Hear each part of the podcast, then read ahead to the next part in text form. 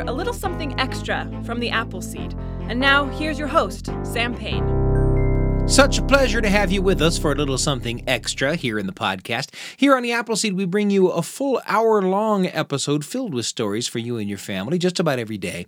And we also post a little extra story here in the podcast, something just a few minutes long in case you've only got a few minutes and you want to fill them with a great story. Often, we like to bring you something inspired by something you heard in the full hour long episode.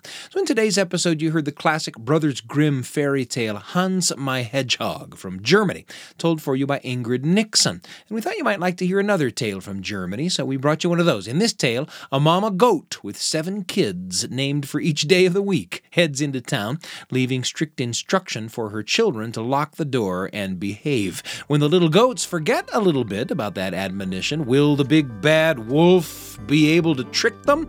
Find out in Seven Goat Kids, told for you by Tim Lowry, here on the Appleseed. Once upon a time, there was a mama goat, and she had seven goat kids. She named her kids Monday, Tuesday, Wednesday, Thursday, Friday, Saturday, and Sunday. One day, the mama goat said to her kids, Kids! She always called them kids because she didn't want to have to say Monday, Tuesday, Wednesday, Thursday, Friday, Saturday, and Sunday. Kids, I'm going to take my basket on my arm and trip trap to the market and buy each one of you a special treat. You stay here in our cottage in the woods and keep the door locked because the big, bad wolf is about. And remember, behave. And then the mamma goat hung her basket on her arm, said goodbye to her children, and went trip trap, trip trap, trip trap, trip trap down the path through the forest and off to the market. The goat kids remembered what their mother had said, and they locked the door tight. But they forgot all about being have.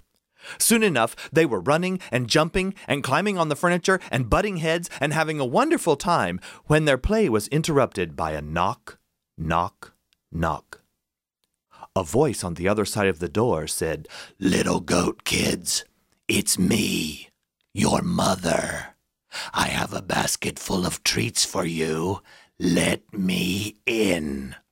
But the little goat kids, they were not fooled at all. They said, No, no, our mama has a sweet, soft voice, and your voice is not sweet and it is not soft. You're the big, bad wolf. Go away. Hmm. And so the wolf went away and searched round and round until he found a piece of chalk. He gobbled up the chalk and swallowed it down. the chalk softened his voice. And then he went back to the little cottage in the woods and he knocked on the door.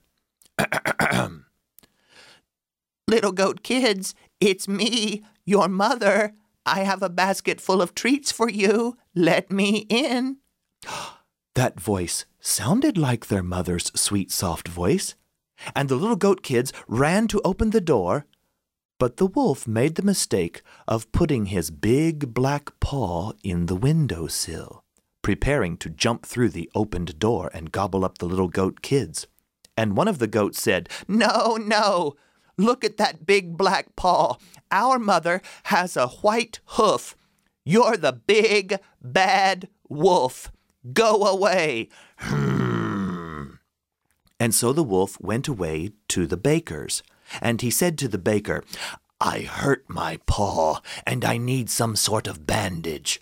Wrap bread dough all around my foot. And so the baker wrapped bread dough all around the wolf's paw. And then he went to the miller, and he said to the miller, I want you to sprinkle white flour all over this bread dough. But the miller said, I certainly will not. You're the big bad wolf, and you're up to something. If you don't do it, I'll eat your wife and children. All right, all right. He shouldn't have done it, but some people are just like that. And so the miller sprinkled white flour all over the wolf's doughy paw, and then the wolf went back to the little cottage in the woods, and he knocked on the door. little goat kids, it's me, your mother.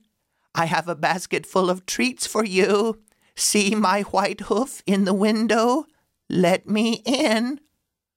Well, That voice sounded like their mother's sweet, soft voice. And what they saw in the window looked like their mother's white hoof. And so the goat kids ran to the door, lifted the latch, and the door swung open, and all of a sudden, it was the most awful thing you could imagine. The big bad wolf gobbled up Monday, Tuesday, Wednesday, Thursday, Friday, Saturday. But he missed Sunday goat. Sunday had jumped into the clock case where he was well hidden. And after a while, the big bad wolf went away. When the mamma goat came home and she saw the door of her cottage standing wide open and the house a wreck, she started to cry. But then Sunday goat hopped out of the clock case and told his mamma exactly what had happened. And she said, Do not fear, there may be hope for us yet. And she went trip trap, trip trap, trip trap down the path into the dark forest, where she found the big bad wolf. He was asleep under a bush, snoring very loudly. His stomach was very swollen. The mamma goat reached into her basket and took out her sewing scissors, and very quickly she cut a hole in the side of the wolf's stomach, and as soon as she had cut him open, out popped bet Monday, bet Tuesday, bet Wednesday, bet bet bet Thursday, Friday, Saturday. The wolf was so greedy he had swallowed them all whole, so they were all right. Now, said the mamma goat, we have to trick this big bad wolf and make him think you are still in his stomach. And so the little goat kids ran around, and each goat picked up a big, heavy stone. They pushed the stones into the wolf's stomach. And then the mamma goat took a needle and thread from her basket and quickly stitched up the wolf's stomach. She was such a good seamstress, you could hardly even tell. And then the mamma goat and all of her goat kids went trip trap, trip trap, trip trap, trip trap back to the cottage in the woods and locked the door. When the big bad wolf woke up, he said, Ugh, something rattling round on my insides feels like a sack full of stones. Must be those goat kids and the rattling of their bones. I need a drink of water. And when the big bad wolf stood up, the stones rattling around in his insides pulled him to the left. Whoa! And when he tried to take a step, the stones pulled him to the right. The wolf stumbled down to the river, and when he bent over the water to take a drink, the heavy stones drug him down. Ow! Splash! And that was the end of that. That was Seven Goat Kids from Tim Lowry.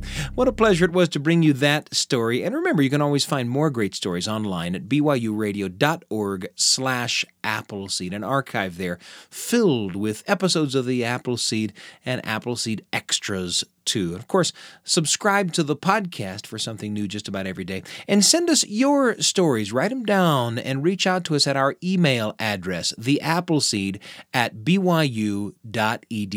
Again, I'm Sam Payne. Can't wait to be with you again on the Appleseed.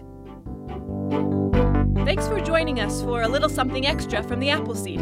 Google the Appleseed podcast and subscribe for something new just about every day. The Appleseed with Sam Payne.